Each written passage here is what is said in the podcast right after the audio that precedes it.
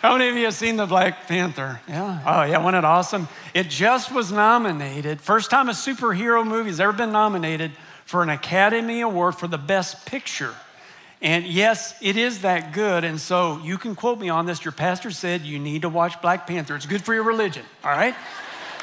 now, today I'm wearing my, my Superman uh, t shirt, and I have a $25 Ethos Coffee gift card for somebody who can tell me what this symbol stands for. Yeah, I heard it over here. What'd you say? Okay, was she right? Let's take a look. It's not an S. On my world, it means. All right, it's hope. Thank you. somebody over there said it, so. huh? Yeah, yeah, you can just give it to somebody over there. Okay, it, it means. it means hope. So, okay, so I watched this ABC News report uh, that was documenting our fascination, Americans' fascination with superheroes. And they said that they've noted that for years, uh, Americans have found uh, comfort and hope in characters like Captain America and Black Panther from the Marvel universe, and Batman and Wonder Woman from the DC universe. Now, you may not know this, but the first superheroes uh, surfaced out of the 1930s after the Great Depression and as the Nazis were coming into power in Europe. Because what people saw shocked them. And so the, these superheroes, the first one was Superman, and Superman fought Nazis. And uh, he avenged the Japanese surprise attack on Pearl Harbor, stuff like that. Superheroes surfaced to tackle problems that mere humans could not face on their own superheroes arose as symbols of hope. Now, if you've followed the history of superheroes, in the 1950s and stuff, they, uh, superheroes began to wane. And uh, in fact, most of you aren't old enough to remember this, but by, by the 1960s, some of the superheroes even became like comical and spoofy. Like, uh, does anybody remember the 1960s Batman series? Bam, pow, zappo. I mean, it was terrible. It was horrible what they did to Batman. Anyway, it got silly until September 11th, 2001, when terrorists attacked the World Trade Center in New York, the Pentagon in Washington, D.C., and an airplane that crashed in Pennsylvania. All of a sudden, our world didn't seem so safe anymore. We witnessed a world that was filled with horrendously dark villains and vulnerable heroes.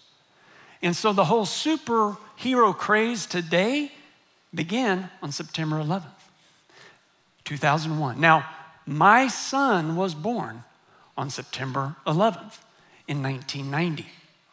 And I remember sitting there on his 11th birthday, drinking my cup of coffee in the morning, shocked at what I saw on my news screen, uh, my television screen. And I began to reflect on what kind of world is my son and my daughter going to grow up in? They needed hope in their lives. And to be honest, I needed hope too. And I believe that is why our society is so fascinated with superheroes because heroes give people hope. And I think we all understand why people crave hope these days because let's just be honest, when you look around and you see some of the shocking things in our culture, the random violence, you see poverty, you see homelessness, hunger, you see abuse that has gone on, injustice. And sometimes people think, sometimes people think, why does God let this happen? Why doesn't God do something about this? And then there's your own suffering, right? Have you ever wondered, does God even care?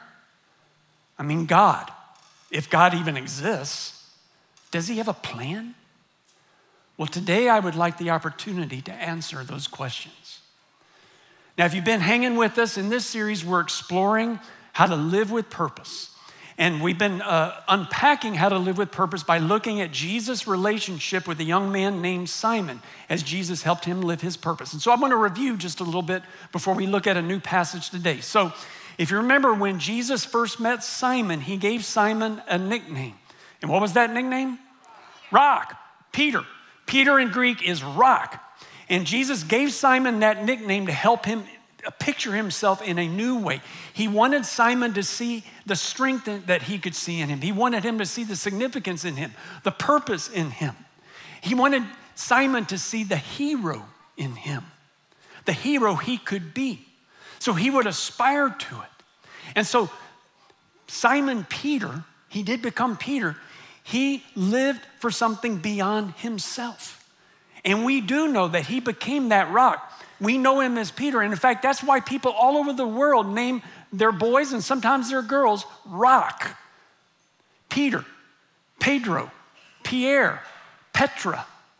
All over the world, children are named Peter because Peter stepped up and became the hero God could see in him. And for you to live your purpose, it's important for you to see yourself the way God sees you. It's important for you to see the hero that God sees in you. It's important for you to see the strength in you, the significance in you, the purpose in you. Well, Jesus could see the hero in Peter. And he began to cast vision for this movement that he was starting, that he called the church. And he called for Peter to begin to envision living out his purpose within this movement that he called the church. And so he called Peter to live for something beyond himself that was not about himself. And for you to live your purpose, your greatest purpose, you will need to live for something beyond yourself that is not about yourself. And that may cost you. It may require a sacrifice. There is a price to pay. Because somewhere along the way, if you're going to live your purpose, you may have to say no to your best interest, no to your self interest, and yes to the interests of others that God wants you to serve. And so today I want us to look at a picture that Peter gave to other believers to help them envision themselves. Like Jesus named him Rock, he gave another picture for us to give us a way of viewing ourselves. All right, so let me set up what had happened. Uh, Peter if you remember, I said a few weeks ago, he preached the very first Christian me- message ever spoken. And after he spoke, thousands of people believed in Jesus too, and they got baptized. And so the church movement began. And Peter became a leader in the first church. And one of the things he did was he wrote some letters to some of the uh, believers that he had pastored, giving them uh, a picture of how to envision themselves as they live with purpose. And so this is one part, uh, part of his letter where he does that. This is 1 Peter chapter 2, verses 5 and 9, where Peter writes, You are living stones that God is building into a spiritual temple. What's more, you are holy priests. Through the mediation of Jesus Christ, you offer spiritual sacrifices that please God. You are a chosen people. You are royal priests, a holy nation, God's very own possession. As a result, you can show others the goodness of God, for He called you out of the darkness into His wonderful light. So, did you catch, catch the picture? You are priests. You are priests. Now, when I talk about being a priest, I feel like I need to have like a little aside uh, because some of our some of our friends grew up in, in a Catholic tradition where they call their pastors priests. And, and, and that's cool. They get that uh, tradition from the Jewish scriptures, which called their pastors priests. And so I understand where they get that, and, and, and, and that's cool. That's fine if people want to, you know, use the term priest like that. But in their system of religion, only certain men can be priests. And I know some of you, you know, grew up with priests uh, that have influenced your life. They were good priests that, that love God, loved people, and inspired your faith. And I think that's a wonderful thing. But I felt like in addressing the, the concept of priests, I also need to acknowledge that I know some of you did not have a great experience with some priest in your life. And it was either through a personal experience or maybe just what has surfaced the last few years has maybe given you a, a like negative baggage related to the concept of priest. And if you have experienced pain or any kind of uh, suffering uh, because of a priest, uh, I just want you to know I'm, I'm sorry for that. And my heart goes out for you. And I, I do pray that you would give me a chance to give you a new vision for what it means to be a priest. Would you give me that chance? You see, Peter, here at City Church, we follow the tradition that Peter started right here in this letter. And it's the tradition called the priesthood of all believers. Because I don't know if you noticed what Peter was saying here. He's saying, he's writing to all believers, and he told them, You are all priests. That means every believer is a priest. Every man, every woman, every boy, girl, teenager. If you are a believer, you're a priest. And he was casting vision for us to see ourselves as priests. And he was hoping that if we would see ourselves as priests, we would live as priests in this life, and that that would help us to live our purpose. Now, uh, I want to talk just a little bit about what, what priests do. So, because you understand, when, when Peter says that you're a priest, he's saying you're a priest and I'm a priest. How does that make you feel? Does it like, does it make you intimidated a little bit, or does it like inspire you in some way? Well, what do priests do? What was Peter talking about? So, Peter was talking about, he was using a very positive image in his own mind of the priests from the Jewish faith and what they would do. And so, he was thinking of good priests.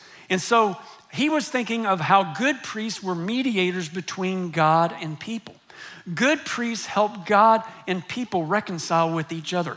Good priests taught the scriptures to help people thrive in life. Good priests led people to worship God and to lift up prayers to God.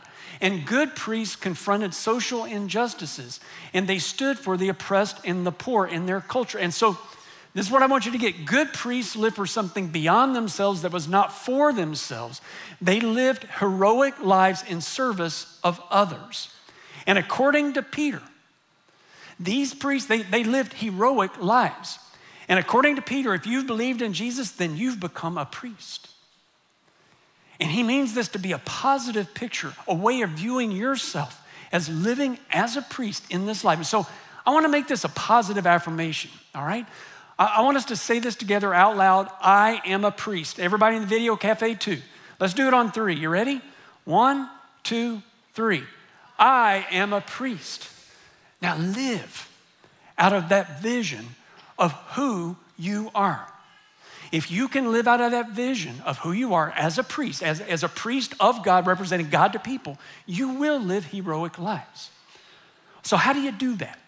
What do priests do? So, I'm going to go back to a phrase that Peter uses here in chapter 2, verse 5, where he talks about priests offering spiritual sacrifices that please God. So, what does that mean? Well, it's very clear that this phrase, this terminology was used among the churches because numerous New Testament writers used it. They talked about us offering spiritual sacrifices pleasing to God. And the writer of Hebrews clarifies exactly what Peter was talking about. So this is Hebrews 13, verse 15 through 16, where the author wrote, Through Jesus, therefore, let us continually offer to God a sacrifice of praise, the fruit of lips that openly profess his name. And here we go. And let us do good and share with others, for with such sacrifices, God is pleased. So we offer spiritual sacrifices when we do good, do good for others, and when we share with people who are in need, share our, our finances. So here's what, what Peter's saying good priests live with purpose by doing whatever God called them to do, and good priests give with purpose. They invest their actual money in helping people and making this world a better place. Now, for us to do this, these kinds of actions, they do require sacrifice. They require that we become givers not set, and not settle for being takers. They, they call for us to, to do more than just make a living. This kind of concept means you got to make a life. And you do that by, be, by living whatever heroic life that God sees for you. These kinds of actions require that we live heroic lives because heroes, I'm gonna go back to what I said earlier, heroes give people hope. They give people hope by living their purpose. They give people hope by living for something beyond themselves that is not about themselves. They give people hope by living as priests in this life. Now, let me, let me tell you where I'm going with all this. I want to go back to my questions that I asked earlier. When we look around and we see suffering in this world, where we see poverty, hunger, homelessness, things like that, and sometimes we, we think, well, why does God let this happen? Why doesn't God do something about it? Doesn't God have a plan? God has a plan. I'm going somewhere with this. He does have a plan. You see, on this earth, God has chosen to work through people to accomplish His will. That's why God became a human being and lived among us in the person of Jesus. On this, on this earth, God accomplishes His will through people. On this earth, God wants to address homelessness and hunger and poverty through his priests that he's placed here. God does have a plan, and his plan is us. You know what I'm saying? His plan is you and me living our, living our unique lives the way God has wired us and living in, in our own unique way a heroic life in service of others. That is his plan. Look, you exist for a reason. God has a purpose for your life and you can live it. And God created you to make a contribution to this world. He didn't create you just to consume stuff food and gas and electricity and water, space. He created you to give back, not just to be a taker, but to be a giver. He created you to add stuff to life, to make this life better, not only for yourself, but for others. You matter. You can make a difference. You can make this world a better place. If you will step out and find your own unique way to live a heroic life, not only will you make this world a better place, but you will give people hope. You can live a heroic life, are you? Are you living a heroic life? Well, City Church wants to help you live the heroic life that uh, I think God has created you to live, to live as priests on this earth. And so I want to tell you, I just want to take a couple minutes to tell you about our plan to help you do that, all right? The first part of our plan is to help all people believe in Jesus. Because we really, really do believe Jesus is the Son of God, that He is risen from the dead, and that He started the greatest movement ever. And that when you believe in Him, your sins are forgiven, you're declared a child of God, and you have eternal life. And, and our strategy, I just want you to know, our strategy at City Church is all, on the weekend experiences, the services that we provide here for the adults, what we provide for kids in Kid City, and what we provide on Monday nights for students at Uproar is to provide a safe environment where people can come and explore our faith in Jesus. And that means we, we accept people no matter where they are in their spiritual journey. And because of that, we're a messy church. And I just need you to know that. Can you say messy church? Messy church. We're a messy church. That's because we welcome people who just want to come and check out our faith. And that makes things messy. And we are going to be okay with that. And because our goal is to help people experience God's love through their faith in Jesus. Because how many of you know it's hard to express God's love if you haven't experienced God's love? And if you have experienced God's love, this is what I'm going to ask you to do. I want you to invite someone who doesn't believe because that's what priests do. Remember, priests reconcile people with God. And so I want you to think about someone that you know that doesn't believe. Maybe someone who does need to experience God's love. Maybe it's a family member, maybe it's a friend, maybe it's a coworker. Begin to pray for that person. And look for an opportunity, maybe to share just a little bit of your story about what God's doing in your life with that person, and then invite that person to church. Because I will assure you, every weekend we are thinking about that person, the person who doesn't believe yet. When we design our services, we're thinking that somebody's gonna bring a friend who's never been to church in a long time or maybe never been at all. And we are thinking about them. All right, so that's first part of our plan is to create this environment where all people can believe in Jesus. The second part of our plan is to help you find freedom together. Because I talked about this a couple of weeks. At some point in your journey, if you're going to live with purpose, you do have to face the dysfunctional drives that can get you off the path of purpose. And I was honest with you a couple of weeks ago about my own anger and how, how it almost derailed my faith journey. You can overcome. I promise you. Whatever it is that's getting you off the path of purpose, you can overcome. And the way we help people find freedom is, is we, we do that in circles. That's why you, you got to get in a, in a group that's small enough where you actually get to know each other and where you can grow together and find freedom together. So Find a circle that fits who you are and your stage of life and all of that, and get on the journey to finding freedom. That's the second part of our plan. Third part of our plan is what we've been talking about, which is to help you live your purpose. And in this series, I've been inspiring you, casting vision for you to believe you are here for a purpose. God does have a purpose for your life. But if you've noticed, I've not really told you how to figure out who you have been uniquely created to be so you can do what God uniquely created you to do. I've not really personalized it. And that's intentional because I'm just trying to inspire you. We have created a program called the Purpose Path. It's a two week program that helps you uh, with some, some processes of self actual uh, self realization and self discovery, so you can understand who God created you to be, so you can do what God created you to do, and that's a part of our plan. Now uh, we're going to be offering the Purpose Path, you know, all throughout the year. But to sort of help get things going, uh, get you know a lot of people who, who want to go through this, like right now, we're going to do a one day, like one day Purpose Path Day on Sunday, February 10th Super Bowl's over, no good sports on until the NCAA basketball tournament. You know what I'm saying? So it's a great set. You just set that Sunday aside and let us help you uh, discover and recognize who God created you to be so you can do what God created you to do. Okay, uh, and you can also, you can stop by the connection uh, pavilion on the left as you leave. Uh, Pastor John leads the purpose path, so he'll be there to talk with you or help you get signed up, or you can sign up online. But whatever you do, Live your purpose. You are the only you there will ever be. And that means you are the only person who will ever, ever be able to make the unique contribution to this world that you can make. And you do that by living a heroic life, by being a priest of God. And you may not be able to change the world, but you can change the world for someone, and heroes change the world for someone.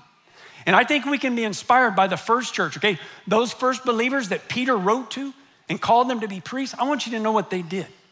Those first believers rescued orphans from inevitable slavery, they rescued widows from inevitable prostitution, and they rescued unwanted children from inevitable death. I'm gonna explain that last one to you.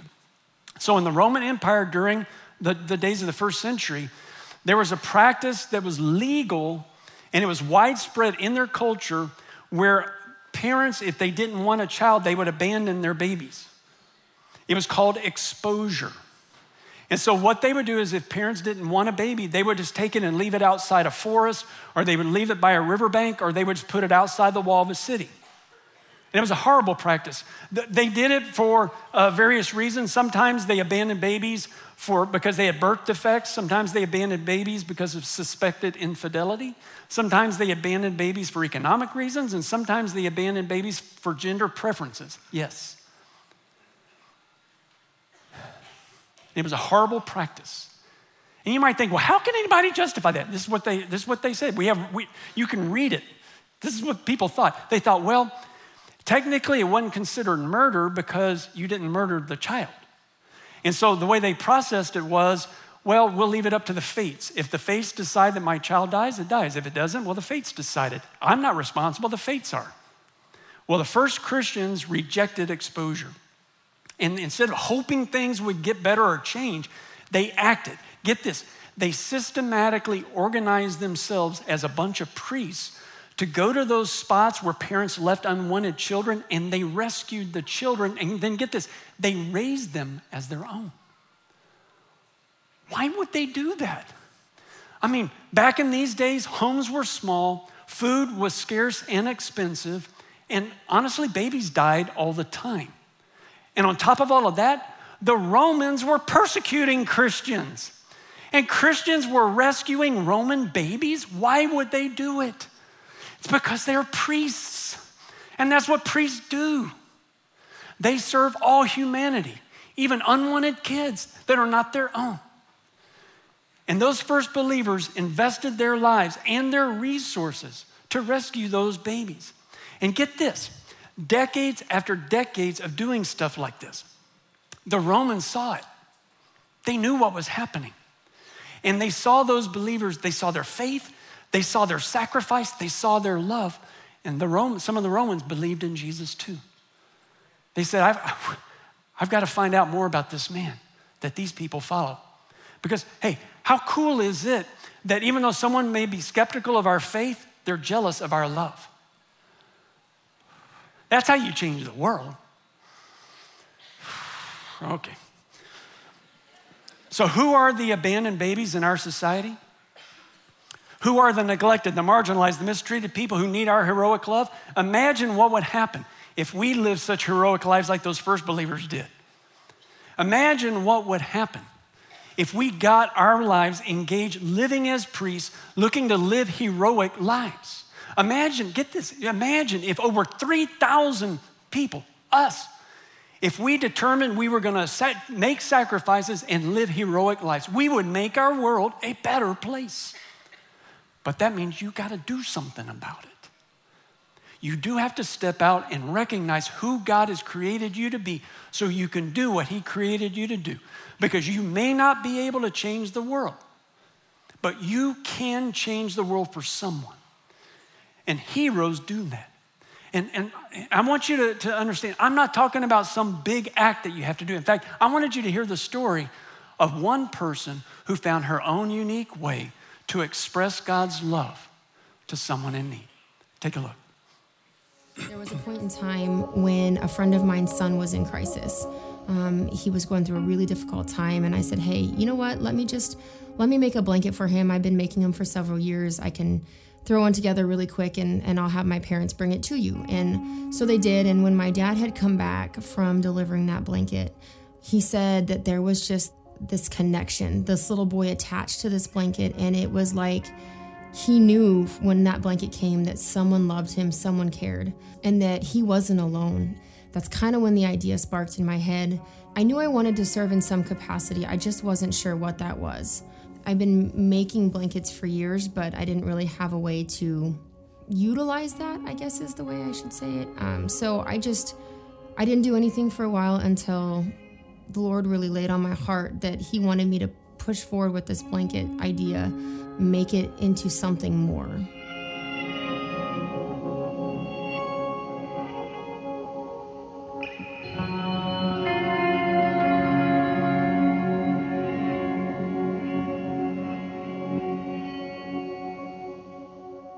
Much like a, a, blanket covers us and keeps us warm and provides us comfort, that's God for us in our everyday lives. His love covers us like that blanket. And that's why I wanted to move forward with the blanket idea because this blanket is now a physical representation for these children, families, wherever they may go, that God loves them and that we love them.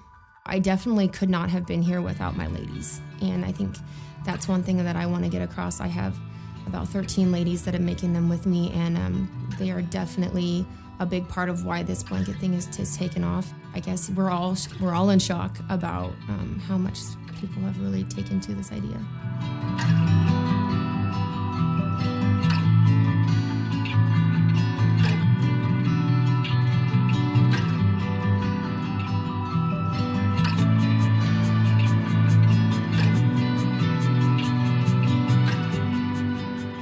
Each child has a blanket. It was specifically picked for them. We had a list of all 69 children in the orphanage, and each lady looked at the child's name and age and picked a pattern out for that child, prayed over that child.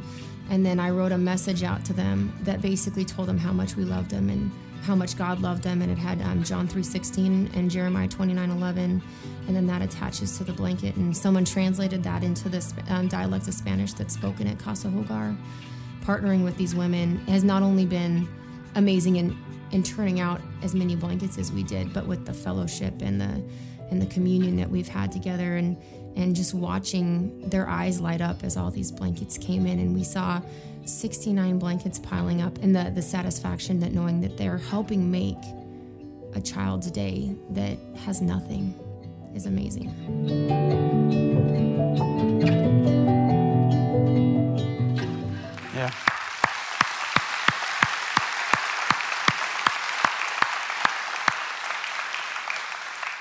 Heroes give people hope. Let's pray together. Lord God, we do acknowledge your calling in our lives for us to live as priests because we represent you on this earth. We represent your love, your grace, your compassion. And so, Lord, my prayer is that you would inspire us. My prayer is that you would fill us with your spirit. My prayer is that you would give us courage and faith to step out and to live the unique, heroic lives that you've called us to live. Lord, help us to live those heroic lives so that we can give people hope. In Jesus' name we pray. Amen. Amen.